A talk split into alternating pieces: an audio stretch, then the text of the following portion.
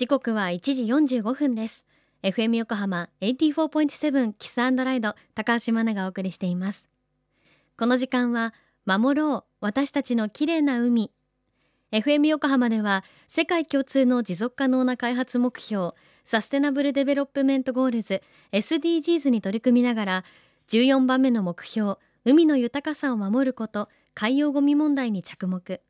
海にまつわる情報を毎日お届けしています。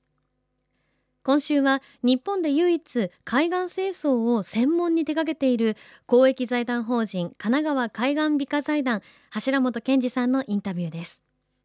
神奈川県の150キロにも及ぶ自然海岸の清掃を手掛けさらにビーチクリーンをしてくれるボランティアの皆さんも支えてくれています。4月に入り昨年度令和3年の集計が出たということで詳しく教えていただきましょう。はい、えー、皆さんこんにちは神奈川海岸美化財団の柱本と申します令和3年のビーチクリーンボランティア集計してすごく面白い結果が出てるんですよね。で何が面白いかっていうと、このボランティアの主体がこの団体から個人に移行していることがね、すごくはっきりしてきた。っていうことなんです。で、これどういったことかっていうと、これ年間のビーチクリーンの申し込み件数って過去最高って2019年度かな、1300件ぐらいだった。それが令和3年の2021年度はもう2000件を超えるぐらい。もうすごくボランティアが増えてるんですけども、この増えた分っていうのがほとんどこれ個人なんですよね。で、この個人、どんな方がいるかっていうと、うん、もう社会人、それから Z 世代と呼ばれるこの若い世代が非常に多いんです。で、どうしてその層が増えたかって要因を考えるとね、3つ挙げられるかなと思います。で、1つ目がもう見込みへの社会的な関心がやっぱ高まったということ。で、2つ目がやっぱりリモートワークで、リモートの授業とか、まあ、リモートで時間に余裕ができて、で地元の海に行く時間ができたよってい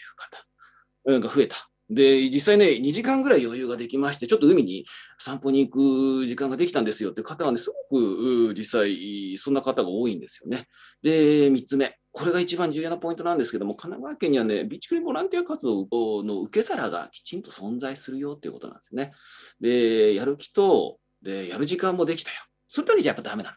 でそれをしっかりと支援する仕組みが神奈川にはあるってことなんです。で、その仕組みっていうのが私たちのこの美化財団なんですよね。で、具体的にはビーチクリーンのボランティアの方に対してゴミ袋の提供とゴミの回収っていうのをワンストップで支援をしています。で、ね、個人のボランティアっていうのは固定で活動をしてないんですよね。団体だと毎月第一日曜日のどこそこ海岸やりますっていう感じなんだけども、個人のボランティアっていうのも平日でも動く。で、ゴミの多い場所でも出かけていく。だからね、すごい機動性とね、即応力が高いんですよね。なので、ゴミが海岸に上がったら、美化財団がどこそこの海岸って言わなくても、もうすぐにもう翌日にはボランティアの方が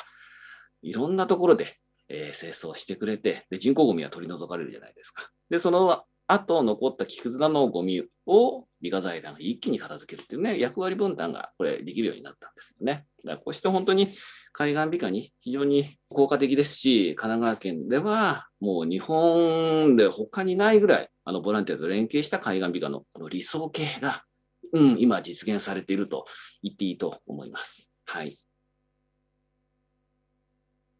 神奈川海岸美化財団柱本健二さんありがとうございました。いやここ神奈川県には個人の方でビーチクリーンをしてくれている方が多いと、まあ、しかもふらっとこう散歩に行って拾ってきてくれるということなんで本当に神奈川県の皆さんありがとうございます。まあ、そしてゴミ袋の提供とさらにゴミの回収までやってくれるこの神奈川海岸美化財団があるからこそそんなボランティアさんたち気持ちよくビーチクリーンができるという仕組みが出来上がっているんですよね。詳しくは神奈川海岸美化財団のホームページぜひチェックしてください後ほどキスライのサイトそして FM 横浜の特設サイト海を守ろうからもリンクを貼っておきます FM 横浜では海岸に流れ着いたゴミなどを回収し海をきれいにしていくために神奈川守ろう私たちのきれいな海実行委員会として県内の湘南ビーチ FM レディオ湘南 FM 湘南ナパサ FM 小田原のコミュニティ FM 各局その他県内のさまざまなメディア団体のご協力を得ながら活動しています。また日本財団の海と日本プロジェクトの推進パートナーでもあります。FM 横浜守ろう。私たちの綺麗な海チェンジフォーザブルー。明日は Google トレンドから見えてきたビーチクリーンの傾向について伺っていきます。お楽しみに。